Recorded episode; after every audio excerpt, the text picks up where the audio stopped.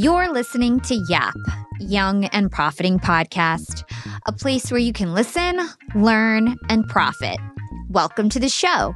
I'm your host, Hala Taha, and on Young and Profiting Podcast, we investigate a new topic each week and interview some of the brightest minds in the world.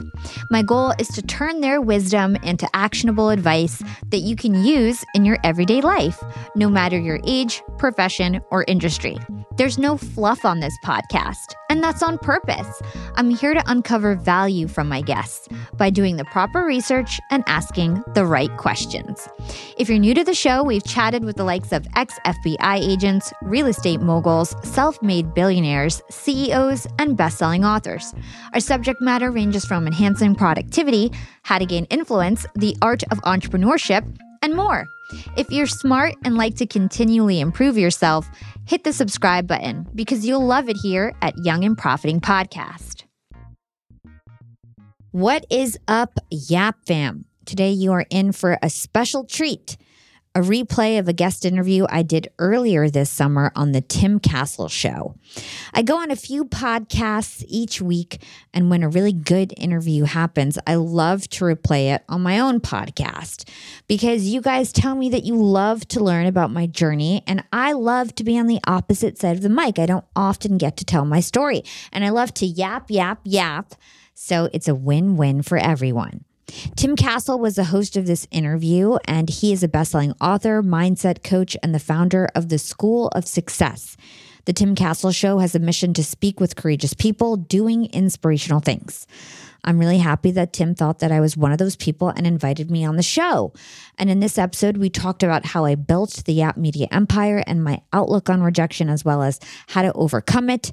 I told Tim about how I got into broadcasting and podcasting, my habits and strategies for reaching my goals, and some advice for breaking into the podcast industry. No matter your profession, I think you'll want to hear this episode. And be sure to check out other episodes on The Tim Castle Show. His podcast is linked in the show notes. Now, enjoy this replay of my interview on The Tim Castle Show. Thank you so much for doing this. I'm so grateful for you to come on and chat to us today. You are amazing. I've been following your journey. I first came across you when you were at HP, right? When you were just starting the podcast. Wow. Yeah. So, and obviously, I've seen that transformation, right? I've seen you move from HP and then you moved to Disney, and I'm like, okay, cool. That's that's awesome. Disney's a massive company. Like, I can see you growing. And then I saw you developing out Yap, and then even more than that, then it built to obviously making the move to go full time as an entrepreneur, mm-hmm. and like that's happened in a very short space of time, considering like 2018 to now. Yeah. That's just to set the scene. But like, let's just go back a little bit. Can you just chat us through your journey and your background and some of the kind of ways that you got here? Yeah, I love that. And I didn't realize we were starting yet, but I love your style, uh, how you just jump right into it. it. Yeah, yeah, definitely. Yeah, so you're asking about how I got into like how did I even end up starting Yap, right? And exactly. I would say yeah, I would say it has to do with what I was doing in college, right? So when I was in college, I was in the radio club and I was also singing and songwriting. And at the time, I thought that I was going to be a famous singer because singing was my natural talent. And so I went out and I started looking for internships and I thought, well, I could just get a job at a radio station and push my music at the radio station. So I ended up getting this job at Hot 97 and it's the world's number one hip hop and R&B station. This was like 10 years ago, like a long time ago. So radio was huge. It was like kind of a big deal to get a job there. I was in this New York, New Jersey area and so all the DJs there were super famous and well known and it was just like really prestigious to work there. And so I was super hype, you know, 19 years old working at this station and I fell in love with radio. Um, I kept working on music, but I got less and less interested in music and more interested in broadcasting. And so I used to have online radio shows on the side with the DJs. And so the same DJs that are like super famous right now on the radio, I used to like pretend to be Angie Martinez on online radio shows, which was like the precursor of podcasts. And I had maybe three or four shows over the three years that I was working at Hot 97. Um, I used to also do all the on uh, commercials. You know, I would like read commercials on the air and started like honing my skills as an on-air personality. I would produce the shows, I would audio edit. And so I really like honed my skills and fell in love with interviewing and being an on air personality. And that was first at Hot 97. Now, my journey as you probably know, was filled with like lots of ups and downs, right? So I worked at Hot 97. I was a free intern. I worked there for free for three years. And you only get to work at a place for free for three years if they value you. So I was a great worker and I did a great job, but they ended up firing me when I asked to get paid. Um, and mostly because I was a liability, because I called out the fact that I was an unpaid intern for three years, and they kind of were like, uh, "Let's cut our losses. Goodbye. Don't come back again." Right? And so I got fired. Um, that triggered me to launch my own thing called the Sorority of Hip Hop, strawberryblonde.com. It was a blog site with 50 female bloggers. Uh, you know, we grew very quickly, became one of the biggest online uh, hip hop and entertainment websites in the world. Blogs were huge back then. And then I shut that down three years later because we didn't get a show on MTV. I can go into detail wherever you want me to kind of pause and go into detail. But long story short, I was devastated after Strawberry Blonde didn't work out because essentially I had failed twice. I had gotten fired from my dream job at Hot 97. I literally thought I was going to be the next Angie Martinez. So I got fired from Hot 97, devastated, rebuilt from there. The same DJs who wouldn't pay me minimum wage when I was having the sorority of hip hop would call me up to host their parties. I was on the flyers with them. I got shouted out on the radio more than when I actually worked at Hot 97. So I had basically like jumped over where I was and like totally elevated by creating my own path and creating strawberryblonde.com.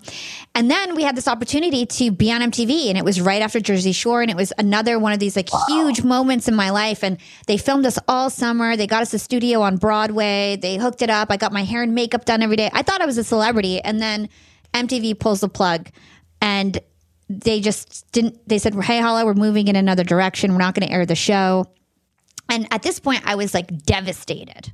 Right. And so that was like the lowest point in my life. And then I was like, okay, I'm going to be normal. And I went to corporate. And, and to your point, you were, you opened up the show. Like I met you when you were at HP. When I was at HP, that was like a low moment in my life. That was when I didn't necessarily believe in myself for like four years. I kept getting promoted. I was a great corporate employee and like I did well in my career. But like looking back, I didn't believe in myself anymore. You know, I was like playing, playing safe right? I started playing safe instead of taking these these risks and trying to like become extraordinary. Uh, but thank God, you know, I had a couple of rejections at Hewlett Packard, um, some internal positions that I wanted. Long story, we don't have to get into it, but basically, it allowed me to think about what I really wanted in life. And I went back to broadcasting and I thought, well, I want to impact the world with my voice like I always wanted to since I was a little girl. I'm not going to be a singer, but I want to be you know, a podcast host because podcasts were getting mainstream and I felt like I had all the right skills to do it right. And so 4 years ago, April 2018, I started a Young and Profiting podcast. I side hustled for 4 years basically. Um, 2 years ago, I started Yap Media also as a side hustle while working at Disney and now I have 60 employees. We're number one podcast in education across all apps. I got a Webby Webionery, you know, just signed to Cumulus Podcast Network, uh, started my own network. So everything has skyrocketed and I'm super thankful. Oh, Hala, what an introduction. You're it's safe to say you're exploding, right? Your podcast is wildly successful. But what I love about just what you explained is it's kind of like the exponential jumps that you you made. It's exponential growth, massive success. Like some of the stuff you're shouting out in terms of MTV recording a show all, all year with you, and that's a huge investment, right? You think that that's going to then come off and it's going to be your next chance to kind of explode. Throughout this story of lots of stops and starts, what's apparent is you had this grit, this hustle, this determination. What I'd like to jump jump back to is kind of that moment at HP when you were at the low point. Like, how did you motivate yourself to then really double down on your strengths? Because obviously you'd done a lot of things before that and had kind of huge success. Like that doesn't happen to everybody, but it could, if you know what I mean. Like you could do that. So, so how did you pick yourself up and then get to where yeah. you so I am really good with handling rejection, right? I feel like I always use it as a way to like fuel my next big thing. So Hewlett Packard, while, you know, I I did say that I felt like I was a little bit complacent and and not really thinking about how big I could actually be how you do anything is how you do everything. Like I truly believe in that. And so when I got into HP, I was like an entrepreneur. I was super tech savvy because I had learned from the internet. I was starting my corporate career much later than everyone else, mm-hmm. like five years later than everybody else did, six years later than everybody else did.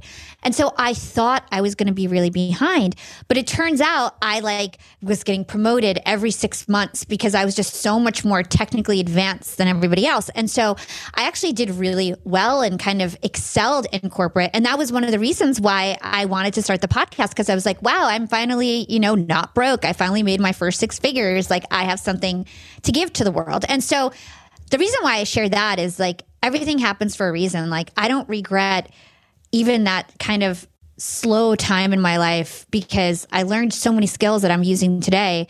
Now they call me the podcast princess, but at Hewlett Packard I was the PowerPoint princess. and I and that those skills really help me now. You know what I mean? I make, you know, huge deals just with some PowerPoints and being able to be a good presenter. And I learned that in corporate, even though it wasn't the most exciting or glamorous thing, I still learned those things.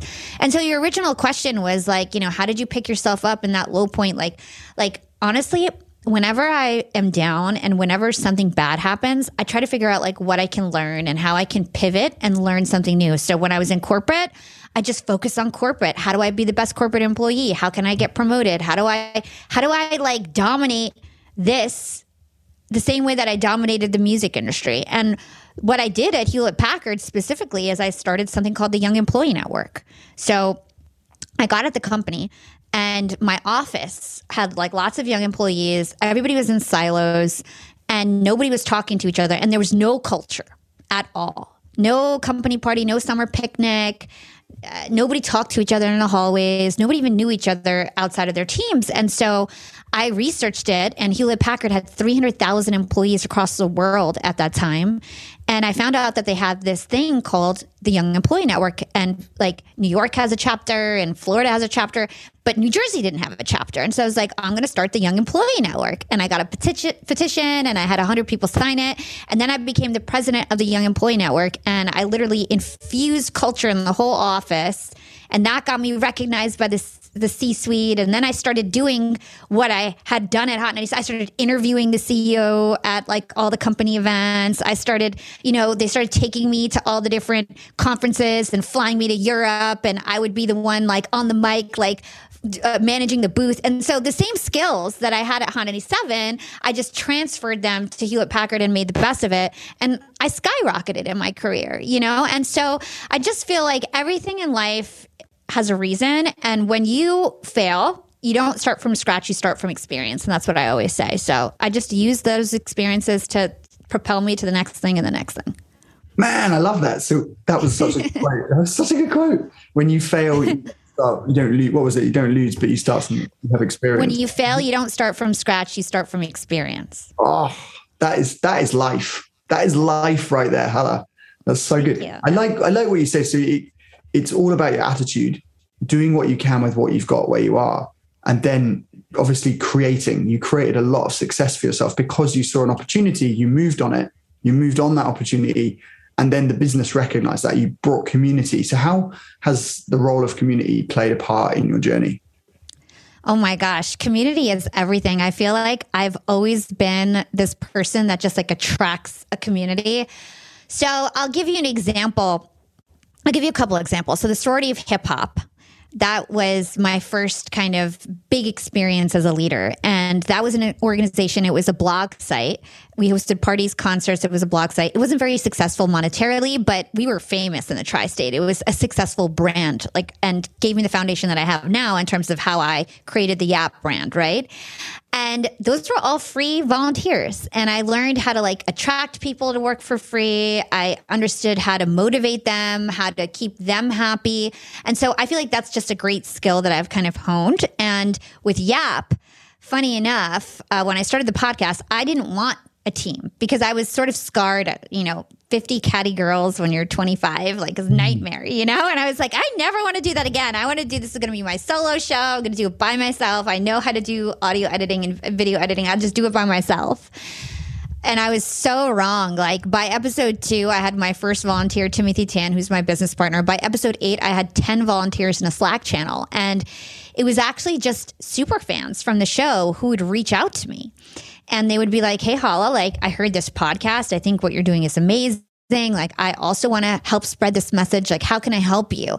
And so one guy from estonia would help me with my website. One guy from atlanta would help me with my videos. Like one guy from california would help me with guest outreach. And many of these people are still on my team and now they're team leaders with 10 people under them and like have left their jobs. And it's just crazy that we started it as volunteers. And community is just so important because it helps you spread your message. So whether it's community on social media that's that's helping me spread my message, whether it's community of my company and the people who like help me build the app to what it is, doing things with other people is always so much easier and it's also a lot more fun. Like I just feel like it's just been such a fun journey, uh, just not doing it alone and, and to count on other people and to build something special together. Man, I love what you're saying. It's so cool. So you you took the experience of being an intern from Hot 97 and you applied that to your own business, but at the same time, then you built the blog, but you you you realized you didn't want to get 50 people under you again, but yet you overcame your ego to go, hey, no, actually we need a team. We need to start implementing these practices because these are these are what make you successful. And if you want to grow and you want to explode, you've got to do these these things within this process rather than trying to do it all on your own. Like yeah. It's massive. Like the part that I really want to dig into, because I, I feel like I saw this happen, was you at Disney and you're building Yap on the side, like a side hustle, and your podcast exploding. How the heck did you manage to have a corporate gig like at Disney, big role, and do all of those things and then turn it into what it is today? Like time management, it's massive. I, I really worked so much. Like I just worked, you know, I, I, I can't explain it any other way other than like I worked 16 to 18 hour days. And so I can go over my day with you. I would wake up at like yes. 6 a.m you know, yeah. start working on my podcast. And so I would get all my stuff prepared for the day. I was consistent on posting on LinkedIn every day and posting for my podcast every week. So in the morning, I'd make sure that like everything was done. I had already volunteers all around the world. And so I would like tell them what to do as well. Like whoever was working a couple, by the way, like people would only work like three to five hours a week. It wasn't much, but like I would just know like, okay, you got to do the videos. You got to do this. So I'd tell everybody what to do in the morning before my actual actual job. And I would go on the train and it was a 45 minute ride. And I remember that when I was growing, for those who don't know, like I have a very big LinkedIn following. And that's kind of what I leveraged to create all of this, right? So my LinkedIn blew up before my podcast. And I was so consistent on LinkedIn. Even if, like, before I was big on LinkedIn, my job on the train every morning was to get my post out, whether it was about the podcast or not my job on the train was to do my LinkedIn post. And then I'd go to work, and many of the times during lunch, I would interview one of my guests, which would mean that I couldn't do any studying day of the interview. Now I feel so blessed because I can just I, this is my job. I like I interviewed Dan Pink today. I got to study for 5 hours. I didn't even study him yesterday. But before when I had a corporate job, I'd be studying all week, you know, mm. constantly. Just when I'm cleaning, I'm listening. When I'm like any like little pocket of time, I'm trying to study for my interview because when I'm at Disney, I literally can't even pull up my notes until a minute before the interview starts.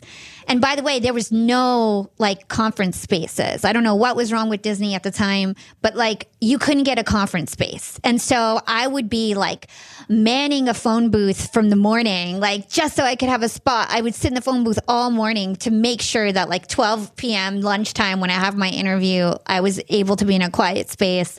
I remember one time I locked myself in a closet. One time I, I locked the girls' bathroom. And there was like a couch in the bathroom, and I took the interview there because there was no other space. And so I just made it happen. You know, it was like just pure, like, just relentless action and making it happen. And I was lucky because the reason why they hired me at Disney Streaming Services was because I had a podcast. So they were relatively supportive. Like they knew I would take interviews at lunch and things like that. Um, and I crushed my job. So I didn't really get in trouble for anything. And then, you know, on the way home from work in the train, I would do all my engagement. And so I'd respond to my community. That's key, right? And I was a real person in the DMs, in my comments, responding. And then at night, I was lucky. My, my boyfriend at the time, uh, he was a famous music producer. And so I would make dinner and he would go to work at like nine and then I would just work on my podcast till 12 and, and then do it all over again. I used to get like four hours of sleep a day. Like I swear, four or five hours max. I was really sleep deprived. So I don't say, like, here's the thing this was temporary, right? And I feel very proud of delaying gratification for that long because I worked every weekend, I worked every night. I missed out on a lot of fun things. I barely traveled. I freaking hustled, but I saved money. I was able to fund my own business, bootstrap my own business, start this podcast, live out my dreams. And I did delay gratification for four years. But guess what? Now I do whatever the heck I want. I go to the spa during the day. I take all my meetings, like getting massage. Like I just feel like I do whatever I want now. And I, but I worked so hard for so long. Uh, and even before this 16, 18 hour days, I was working very hard too. But there was four years where I just, all I did was work. Um, and I don't regret it, even though a lot of people like look down on that hustle type mentality. But I feel like delaying gratification for like, you know, a handful of years can literally, I feel like I'm more successful than 50 year olds now, or like, you know, and, and so, and I've just like skipped 10 years because I did that. So just very thankful for the younger version of me for doing that. we'll be right back after a quick break from our sponsors. Young and Profiters, they may call me the podcast princess, but I'm also the LinkedIn queen. I've been a LinkedIn influencer for six years now, and I teach one of the most popular courses about LinkedIn.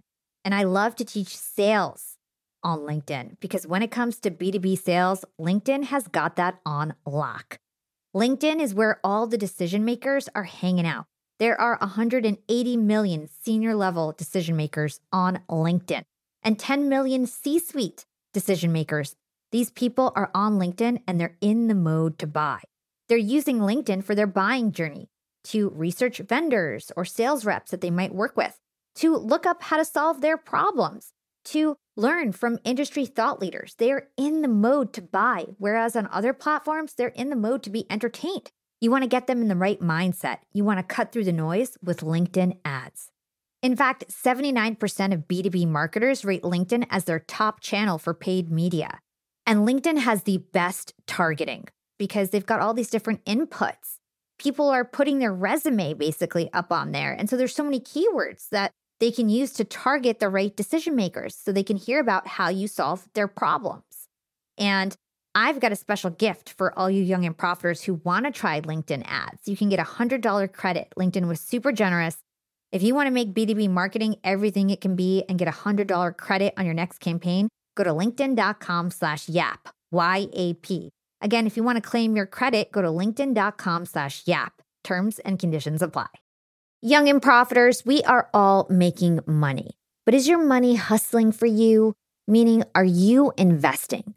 Putting your savings in the bank is just doing you a total disservice. You got to beat inflation. I've been investing heavily for years. I've got an E Trade account, I've got a Robinhood account, and it used to be such a pain to manage all of my accounts. I'd hop from platform to platform. I'd always forget my Fidelity password, and then I have to reset my password. I knew that needed to change because I need to keep track of all my stuff Everything got better once I started using Yahoo Finance, the sponsor of today's episode. You can securely link up all of your investment accounts in Yahoo Finance for one unified view of your wealth. They've got stock analyst ratings, they have independent research. I can customize charts and choose what metrics I want to display for all my stocks so I can make the best decisions. I can even dig into financial statements and balance sheets of the companies that I'm curious about. Whether you're a seasoned investor or looking for that extra guidance, Yahoo Finance gives you all the tools and data you need in one place.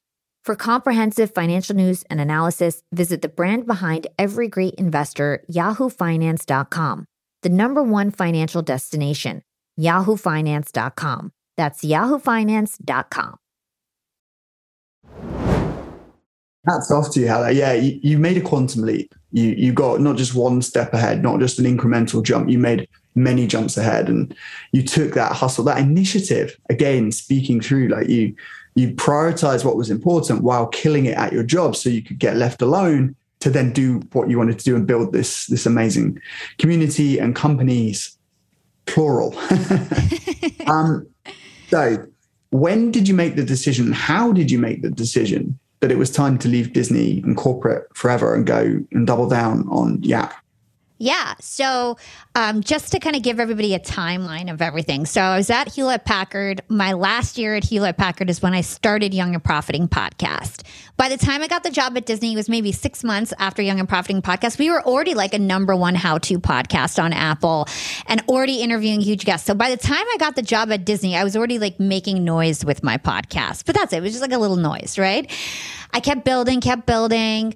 And, you know, at some point, I figured out one thing that really set everything off. And that was that Apple's not the only game in town. I was very focused on Apple. I'm a very creative person. I understand how to build community, how to leverage, you know, my assets. And so I figured out that there's 70 apps in the ecosystem, not just Apple. And I was like, well, I've got this like little notoriety of being like the most popular podcaster on LinkedIn. Like, let me just leverage that. And so I literally reached out to every single podcast tool, every tool that I use, like my hosting provider, Podbean, my recording, Riverside.fm, like Descript, like everything, Goodpods, every single podcast company in general, and then all the players. So like Castbox, Player FM, Podcast Republic. And I would reach out to them with all the same message. And I'd be like, hey, what's up? You know, my name's Hala.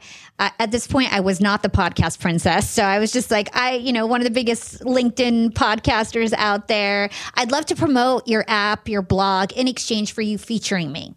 And that meant different things. So people would write articles about me, or people would put a banner in their app and promote the podcast. And so I just kept parlaying that until, like, literally, it seemed like overnight, I went from getting 3,000 downloads a month to like 100,000 downloads a month. And then just like my, my chart in my analytics tool for my podcast literally was like a hockey stick. And then everything changed. Then I got on the cover of Podcast Magazine. Then I got an interview with Matthew McConaughey. And just like one thing after next, it was just like, just accelerated. So it was like very slow, consistent growth. It was still growth. And I was like, you saw the journey. I was still like, you know, bubbling. People knew who I was, but it really went fast. Like it, as it, two years into it, it just skyrocketed, right? So at the same time, this was like the best and worst time of my life. COVID hits, right? So mm. I have my podcast. It's a, doing really well, interviewing huge guests. Got this executive job at Disney. COVID hits April of 2020, March of 2020, Disney says work at go to home. You know, everybody's working from home. I had more time. Uh, at the same time, my dad gets sick with COVID. So I ended up going to my parents' house in Jersey and taking care of my parents who both had COVID. I ended up getting COVID. My dad goes into the hospital. Everybody's still working from home. And I found myself, it was a really shitty situation, terrible situation. And I found myself with a lot of time. Okay. Even though I had a corporate job, even though I had a podcast, I had no friends at the time because I was sick with COVID, or even though I was done with it, but everybody was scared of me because we are like the first family impacted by COVID. So, like, nobody wanted to visit me or anything like that. So, like, no friends for a few months, no boyfriend. I didn't see my boyfriend for three months. And I was just stuck at my parents' house, bored. You know, my dad was in the hospital working for my job, which I could basically do with my eyes closed at this point. And I had no commute. So I had like three, four, five extra hours a day, if not more. And at the same time, I met this lady, Heather Monahan. And Heather Monahan, um, she is a very famous LinkedIn influencer. She's known as a confidence creator. She came on my podcast right before the pandemic hit. And she kept stalking me basically on LinkedIn and she would comment on all my posts. Hey, Hala, how are you doing these videos? I want to understand, like, can you do my videos? And I, and I would just be like, hey, Heather, like, I have a volunteer team. I have a job. Like, my dad's sick in the hospital. I don't have time for this. Like, thank you so much she kept being persistent and I was interested in her being my mentor. And I'm quite aware that like the mentee mentor relationship is give and take. And so I said, Hey, Heather, like, I can't do this for you like as a service, but I could teach you how. So why don't we get on a call and I'll show you how to make these videos. So I get on a call and I show her our Slack channel. I show her all our folders. I go into Canva and I show her our templates. I show her headliner and, and like just walk her through. And she's like, Hala, I'm never going to make these videos by myself. Let's be real. And she's like, I just got on a call with VaynerMedia yesterday and your stuff is better than theirs. She's like, I want to be your first client. Like, just trust me. You can do this. Like, you've got a business on your hands. Let me be your first client. And I said, okay, fine. And so I did her videos. I, I literally tried to I think like 600 bucks a month or less. And she was our first client. And it's still everybody's just volunteers and interns at this point. and it's just they're just doing Heather's videos. Next thing we know, we're taking over all her LinkedIn, all her podcast, and then we get the next client. And literally, I, I this is actually funny that I brought it up. I told you that in corporate, I became the PowerPoint princess, right? Mm-hmm. My second client, the second pitch that I ever did after Heather Monahan was a billionaire and I went on his podcast. His name's Jason Waller. He's the the he hosts True Underdog, which is now part of the Yap Media Network. And I went on his podcast and he was very impressed with me. That's why he invited me on to begin with. And he was like, Hey Hala, like, do you do this? Like do you do this for other people after the after the show? That's what he asked. And by the way people asked me that for years but i just always ignored it right? So he asked me that and for the first time i was like yes i do offer this as a service right? Because i had heather monahan. I was like heather monahan's my client and he knew who that was and i was like yeah i do her linkedin i do her podcast. And he's like all right let's have a let's have a call. Like i want to talk tomorrow. So that night i put together a powerpoint. I had no website I had, you know, we weren't even incorporated. Young and Profiting wasn't even trademarked at the time. I put together a PowerPoint and I got on a call with Timothy Tan, who was my first volunteer and not even my business partner yet, but he was like my second in command. And we go through this deck and, you know, we're thinking, 10K for all these. We'll take do his podcast, is this, is that. And then Tim was like, let's just charge 30K. Like, what could happen? And I was like, okay, let's try it. So I go on a call with him and I and I just you know do my best job presenting using like my MBA skills, my corporate skills, like everything that I learned up to that point. And I was like, all right, well, it's going to try like this is all we can do for you. I go through everything and it's going to be 30k a month. And he was like, "Bam, let's do it." And I was like, "Oh my god." and then everything changed, right? So my second client was $30,000 a month. And so then I was able to hire my team, started paying my team, started hiring more people. I have a team all over the world. So my creative team's in the Philippines, my uh, operations team is in India, my social media managers and producers are in America. So then I started paying people, like we became a real company. And then I just landed like next big client after the other because you just have more leverage. Now I had Heather and Jason as leverage. So then I got Kara Goldin, the CEO of Hint.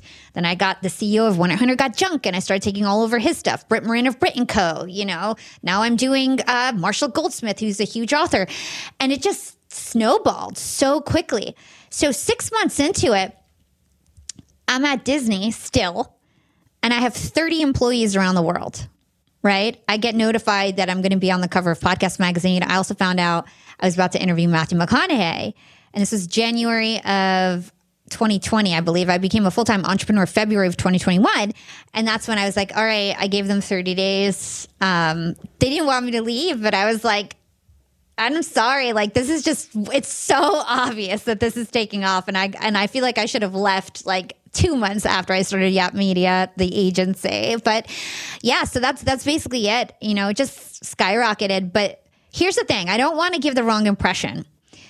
It skyrocketed because I had done all the hard work up until that point. I had the social proof, I built the community, and I was only of service to everyone for so long. I literally never thought I would make a dollar. I, I just wanted to give back to my community and like just be this voice and like help people. And it only worked because I had built that very strong foundation. And I listened to the demand. I didn't start something that I thought would work. I started something that when I realized that everybody was asking me for the same thing. They wanted my marketing and podcast. They wanted me to do what I did for myself. They wanted that for themselves. And so I just turned that into a product. And it was never even in my plan. I never wanted to be the CEO of a marketing agency, but it was just the perfect thing to actually get me to my goal and help me invest back into my podcast and grow it even bigger and become hopefully the number one female podcaster in the world, which was my original goal. So, yeah, it's all the lesson here is follow the demand and be aware of your opportunities and, you know, take that risk. That's so true. That's it. Just when someone's calling it out to you and actually speaking to you and commenting and chasing you down and trying to get you to focus on actually you're amazing at this thing. Can you please do it for me? Just just please jump into it. Is is that also the lesson then? You you perhaps stayed a bit too long at Disney or would you have changed anything on that journey? Well, I'm happy that I played it like with a very risk-free approach because I was an entrepreneur already. So you have to understand that like I was this failed entrepreneur and I found all this stability in corporate. Like for the longest time in my 20s, I was making 20, 30 grand a year. You know, it was a lot of smokes and mirrors, you know, being in that music industry and not really figuring out how to make money and radio has no money and they weren't paying me. And so for 6 years I was just broke. And then all of a sudden I, you know, was making over 6 figures and was an executive and all this stuff I was just really addicted to the stability and I, w- I was very like hesitant to like go out on my own. So I built it up to a point where I was making way more money with the business than I was at Disney. So it was like the obvious choice. And so I recommend to side hustle. If you have the time and if you can delay gratification, side hustle and make sure that there is demand that you've tested it before you go invest a lot into it. And then there was a certain point where it was like just clear as day and night. And yes, I probably could have left three months earlier, but in the grand scheme of things, doesn't really matter. I'm just thankful that I actually took the daily action to side hustle that whole time and did something, even if it did take me longer in the end. Uh, and maybe like if I had started maybe a year earlier, I'd be even further. But you know, everything happens for a reason. And I feel like the timing was fine. I think that uh, that's perfect. Yeah, it's good to call that out because it is the daily action and it is the way that you take action on your goal. Because this is your goal, right? You're living your dream right now. You've you've you've built the studio. You've got everything. You've got time to research podcast guests. You're running a huge corporation of your own. You're in charge. You're not the kind of getting held back by any kind of gatekeepers out there. It's it's great, but it is that daily pursuit. And I think the sacrifice that you've done is all is all paying off now because you're where you wanted to be. So obviously you've done some amazing things. You've had McConaughey on the on the show, but it's not about just focusing on that because you've had some very interesting conversations with tons of other people. What strategies can you share for podcasters out there that potentially want to grow and they're not seeing the results and they're just struggling to even even land the guests they want and not just McConaughey, but like some of the other guests? Yeah. I mean, here's the thing podcasting is a tough space to break into because I feel like if you really want to win in the space, you have to be relentless and you have to be so obsessed with learning everything about the industry. And that doesn't mean just focusing on the production of your show. I think way too many people focus on putting out episodes and that's all they care about. I'm going to put out an episode, even if nobody's listening, even if I never even evaluate if I'm good or not. And a lot of these podcasters are not doing enough research. I can't even tell you. You're you've done an incredible job. So this is nothing to do with you. How many podcast hosts I've gone on and they'll be like, "How do you pronounce your name?" Mm. And I just laugh because I'm like, "You have literally like 500 episodes you could go listen to on my podcast to hear my name and I'm not like a nobody. I've been interviewed on 300 shows. So how do you not know my name? That means you didn't listen to one interview that I was on. That means you just didn't listen to one podcast that I was on. So also step back and realize like, do you even deserve to have people listen to you? Do you even deserve mm-hmm. to have these guests come on your show if you're unwilling to, to research the guests that you already do have, right? So step back and realize that like this is a craft and you've got people like me and Jordan Harbinger and Lewis Howes and Jay Shetty who are like 100% into it and focused in it and know everything about it. That's who you're competing against. So if you want to compete, you got to know as much as we know and try as much as we try, right? So back to my original point, you can't just focus on production. You need to focus on promotion. Um, 50% of the time, I always say 50% production, 50% promotion. If that means that you're putting out eight episodes a month, try putting out four and instead spending the rest of the time figuring out how to get listeners, right? And so, some tips in terms of listeners uh, the number one tip is that podcast listeners are in the podcast apps. No matter what it is with marketing, you want to be where your audience hangs out. So that means you want to be in the podcast apps. Why do I do interviews like this? Because I'm sure people who are listening to this are going to want to listen to Yap, right? Mm-hmm. And so a lot of people, you know, are like too good to go on podcasts. For me, I'm like, I'll go on most of the podcasts out there if you have like relatively uh, any bit of an audience because I want, you know, everybody to know about Yap and my audience is in the podcast app. So guest interviews are a great way to grow your show. So try to get, you know, that means you have to be a thought leader. That means you have to grow your social profile. That means you have to be a desirable guest, right? And also ask and target them and figure out how to target them. There's like a lot that goes into that. So becoming podcast guest. Then there's also um, advertising. opportunities within these apps. So this is something that I stumbled on accidentally through creative strategies. Um, when I was starting out, again, I was thinking like, I want to grow. I'm so huge on LinkedIn, but I'm only getting 3,000 downloads a month. These people who are on LinkedIn, they love my videos, they love my pictures, they don't listen to my show, right? Mm. There's no correlation there. It's half the people on social media don't even listen to podcasts. So again, you need to be in the podcast app. So I reached out to these players and I was like, "Hey, I'll do a like you know a feature on you on LinkedIn in exchange for you guys featuring me in your app." Then I found out that they have all these advertising opportunities on all the players. Apple is like the only one that doesn't have like a paid advertising opportunity. You can advertise on Spotify with audio commercials. You can advertise on Castbox with a banner, on Podcast Republic with a featured podcast. Every app has like something different. You can even advertise in a way when people are signing up to these apps, they get auto subscribed to your show right? And so mm-hmm. there's so many different opportunities, but you have to learn about them. And by the way, they're not public a lot of the times. And so you have to reach out and figure out how to reach out and get your pitch together and make them want to work with you because they don't want Joe Schmo on their app. You want them to believe in you and to feel like you have some sort of potential and you'll keep active users on their platform. So reaching out to these apps and getting advertise advertising opportunities. And then the very traditional way is host red ads and in feed drops on other podcasts. So I can hire you and I can be like, hey, like, you know, I'd love for you to do an, a commercial for Yap. And you can mm-hmm. actually track that in Chartable and see how many people went and downloaded my podcast as a result of you saying a commercial about it. So, very like basic concept. You want to be where the uh, people are listening to podcasts, and that's in the podcast apps to grow your show and get and like you said, get creative. You've you've really got creative there. Um, do you think people assume that because they've got a big following on one channel that it's just automatically going to convert, and that's a big mistake? Oh, 100%. Like I you see it all the time in podcasting. You don't need to be a I'm not a celebrity, right? You don't need to be a celebrity to be a huge podcaster. In fact, most podcasters are not social media influencers like for the most part. It's pretty rare to have both. Um, the one key that I would give to everyone who does have a social following and wants to bring that following to the podcast is that it's all in the DMs. It all happens in the DMs. So, a great example, and you can do this like no matter if you're a podcaster or not, this is just such a helpful marketing tip. It's called permission based marketing.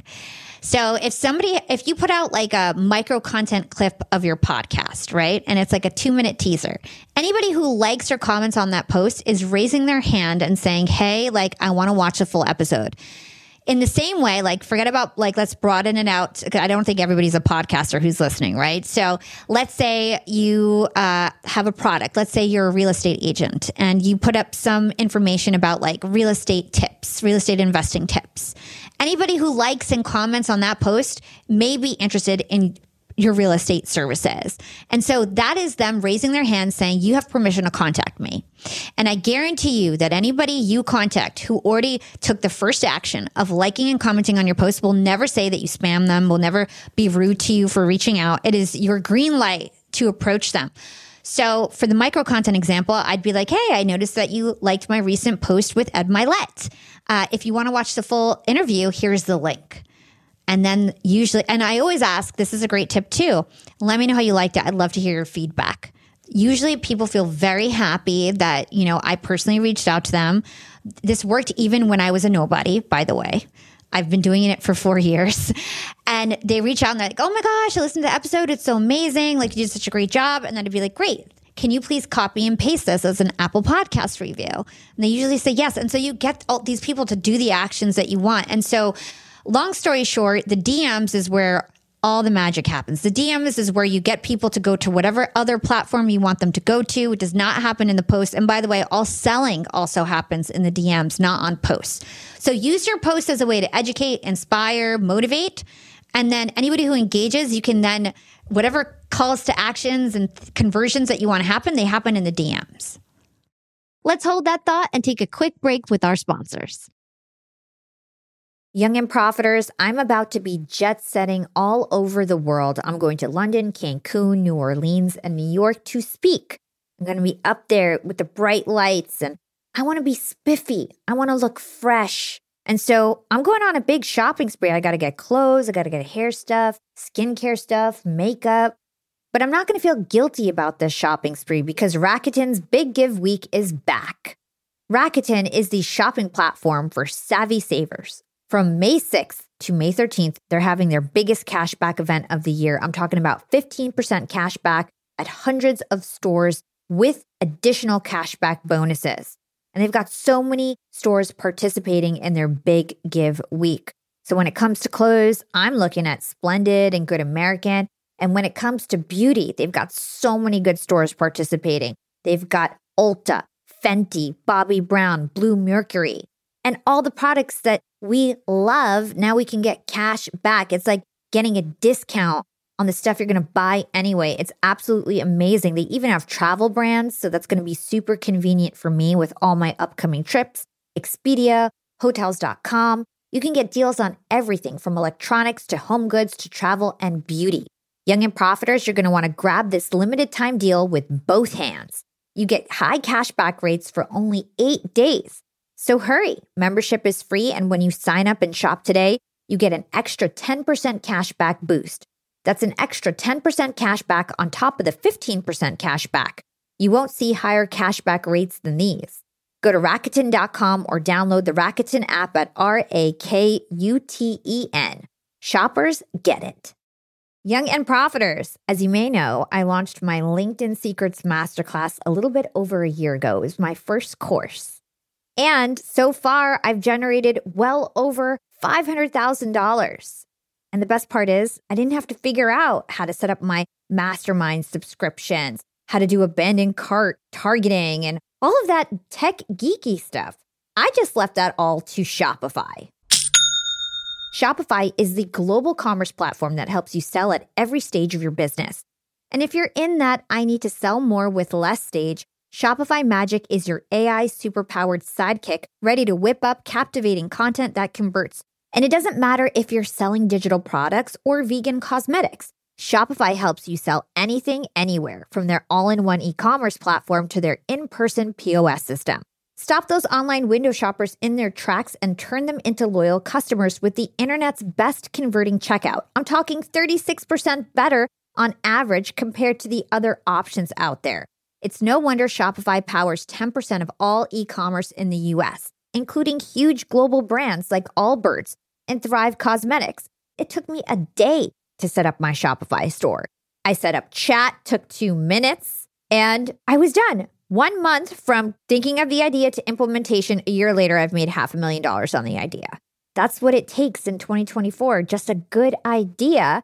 And then utilizing a platform like Shopify that can help you make it a reality. There is no excuse these days. If you've got a good business idea and you think you'll be a good entrepreneur, you don't have to wait any longer. You don't have to be super techy, and you never have to worry about figuring it out on your own. Shopify's award winning help is there to support your success every step of the way. Sign up for a $1 per month trial period at shopify.com slash profiting. That's all lowercase. Go to shopify.com slash profiting now to grow your business no matter what stage you're in. Shopify.com slash profiting. Young and Profiters. Yap Media is growing so fast. I have 10 open roles just this month. In the past, it would take me so long to find hires. I have to go on all these different job sites. I have to create my own skills assessments. That's why I let Indeed do a lot of this heavy lifting for me.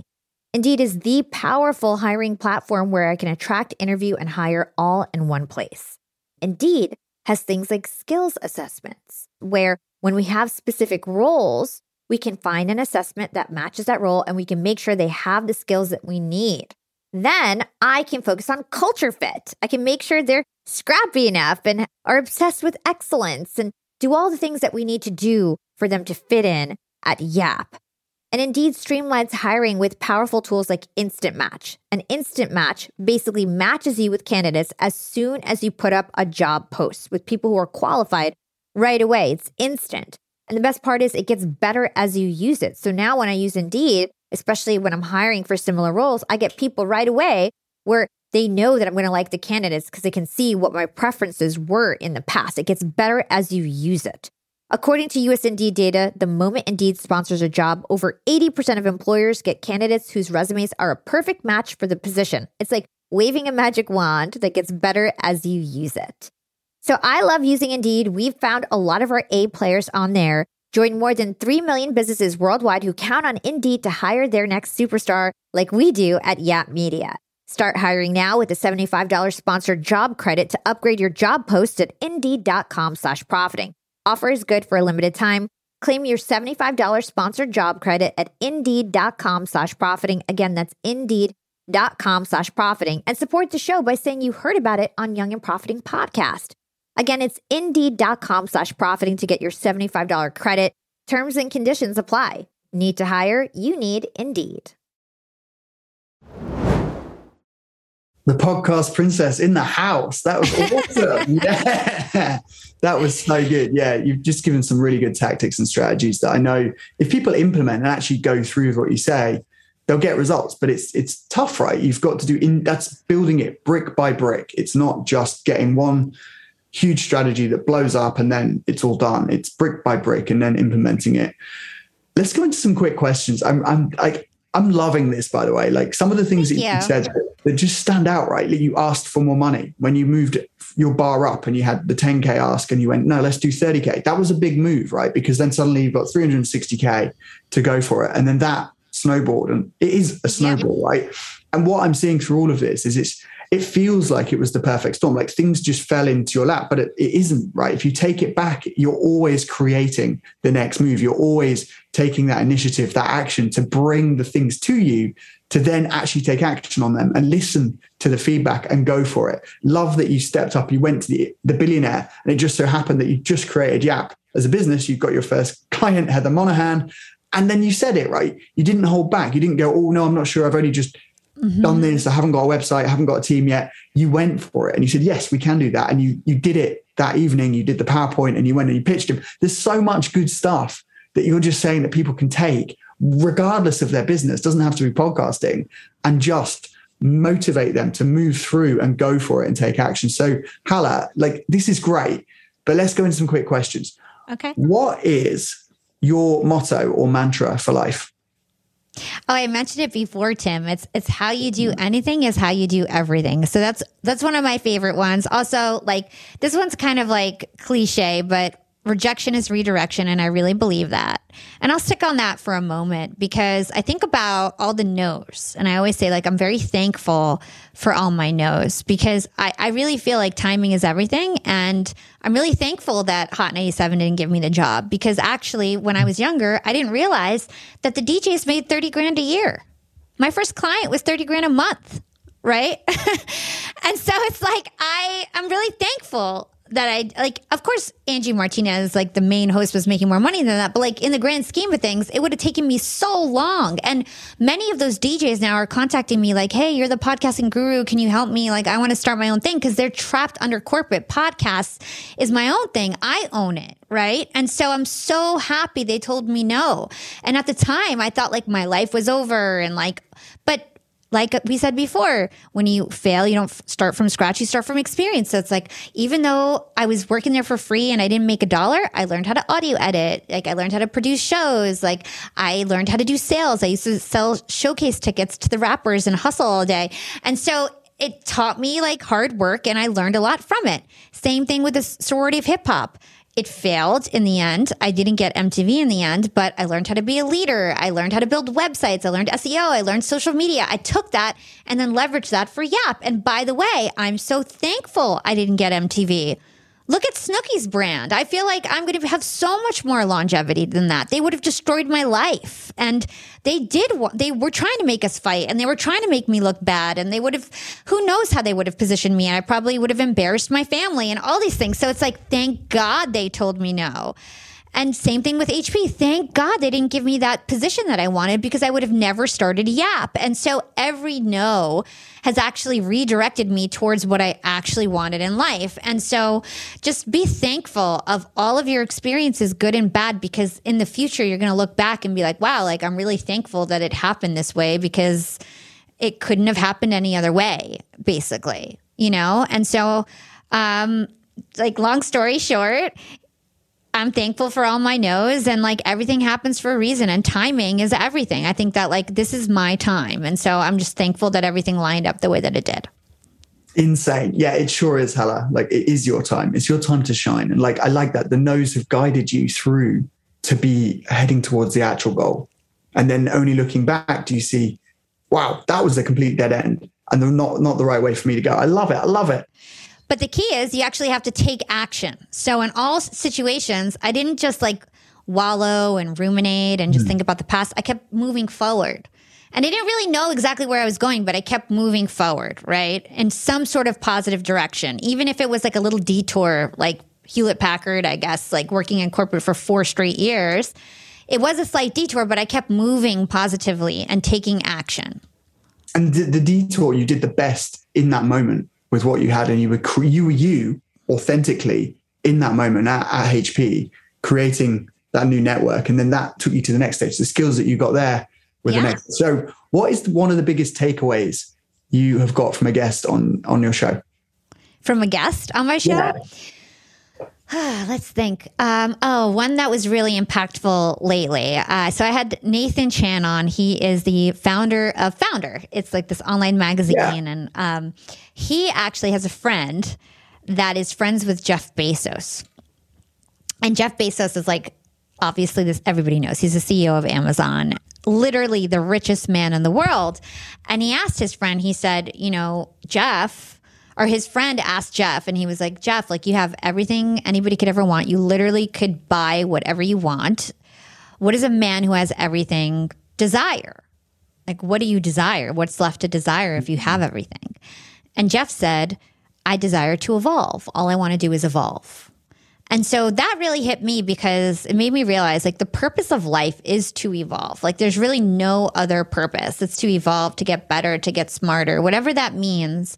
And so as long as you're evolving in a positive direction, you're you're on the right path. And so that was one of the most like impactful things that I've heard in a while. Um, and I feel like you only really have that kind of knowledge when you've achieved so much. You realize that, like, once you've achieved so much, the only thing left to do is to evolve personally, you know? And so that's the biggest takeaway recently. Mm. so much wisdom in that. There's just so, yeah. you can see there's a lot of truth in in growth and the fact that someone with all the money in the world that could do anything they want wants to grow more and wants to expand and that's just complete self-expression and oneness i love it so let's talk about habits. What habits have accelerated your success? Because it has been a rocket ship.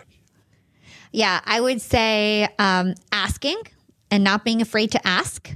So I shoot my shot all the time. Even to this day, I'm shooting my shot. I'm trying to interview Mark Cuban at Podcast Mu- Movement and shooting my shot.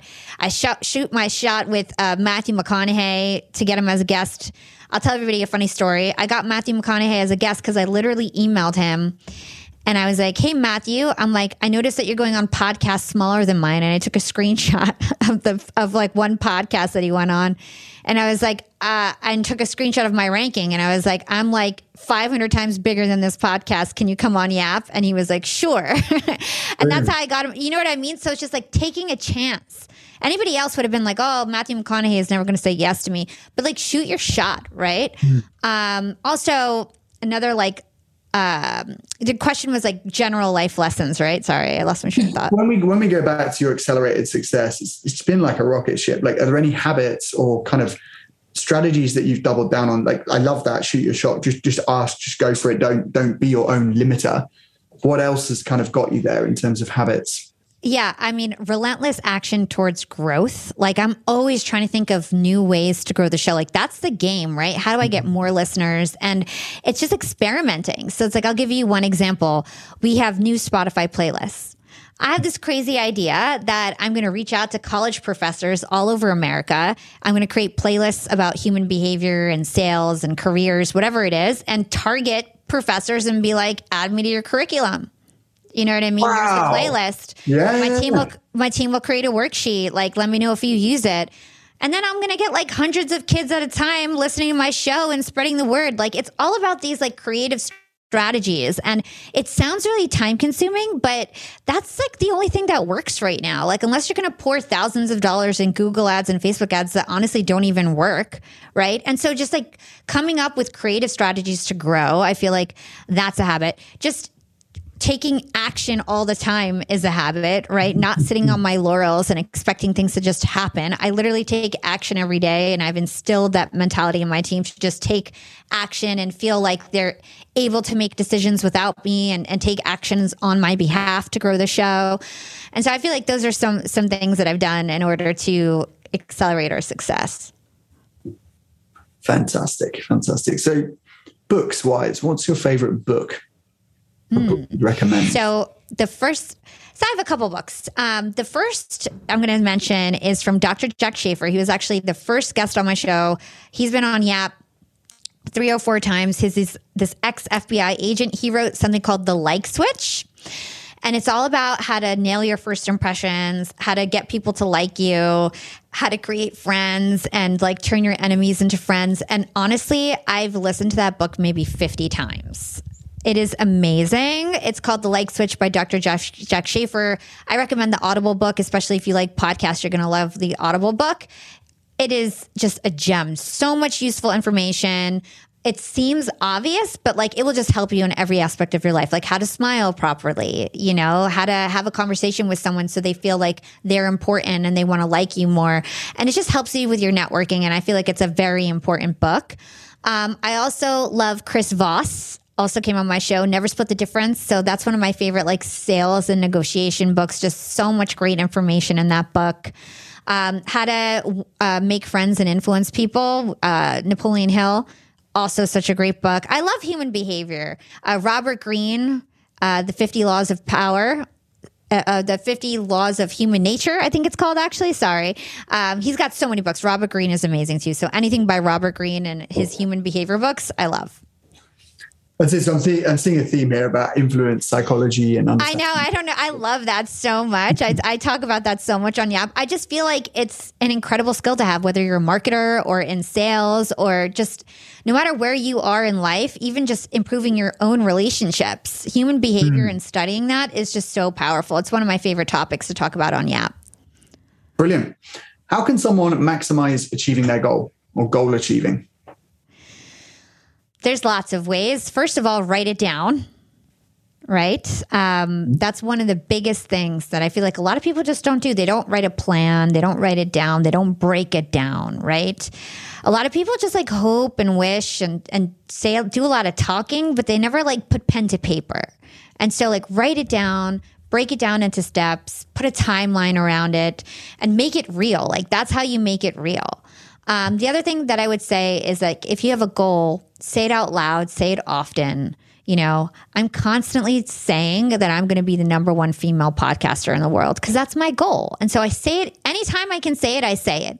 Even if it makes me look arrogant or not humble, I don't care. Um, I was actually just talking about this on my podcast. I feel like I'm anti humble. I feel like that's one of the sickest things going on in our culture right now is that everybody thinks that they have to be humble. But what they don't realize is that humble actually, like the meaning of humility is to be low to the ground, right? So, do you want to be low to the ground or do you want to be high and big? Of course, you want to be high and big. So, stop worrying about what other people think when you talk about your accomplishments or your goals. Like, just say it out loud. You know, be proud of where you want to go and, and say it out loud and often. And by the way, when you say it out loud and you repeat it, your mind starts to see the opportunities that you otherwise would be blind to. Right. So, once I had the goal to have a social media agency, I started seeing all the demand that I was ignoring, right? All these people that would, at the end of my show, literally like clockwork, hey, I, I noticed you're so big on LinkedIn. Do you offer this as a service? And I would always be like, no, no, sorry, nothing to see here. All of a sudden, I started realizing that this was an opportunity and seeing those opportunities. Same thing with my podcast. I had the goal to be the number one podcaster in the world. I, I really believed it. I used to look at my podcast chart and I literally would put my finger on the top of the corner of my computer screen and be like, one day that's going to be like up there. And I used to always say that. And I used to cry, like being like, why isn't it there? And like be so into it, you know, and like envision that line going up. And then one day that line literally was what I imagined. And it's because I would think about it. And because I thought about it so much and I wrote it down and I took action. I started seeing the opportunities, like reaching out to the podcast players, like just seeing, just taking my shot because I believed that I could do it. Right.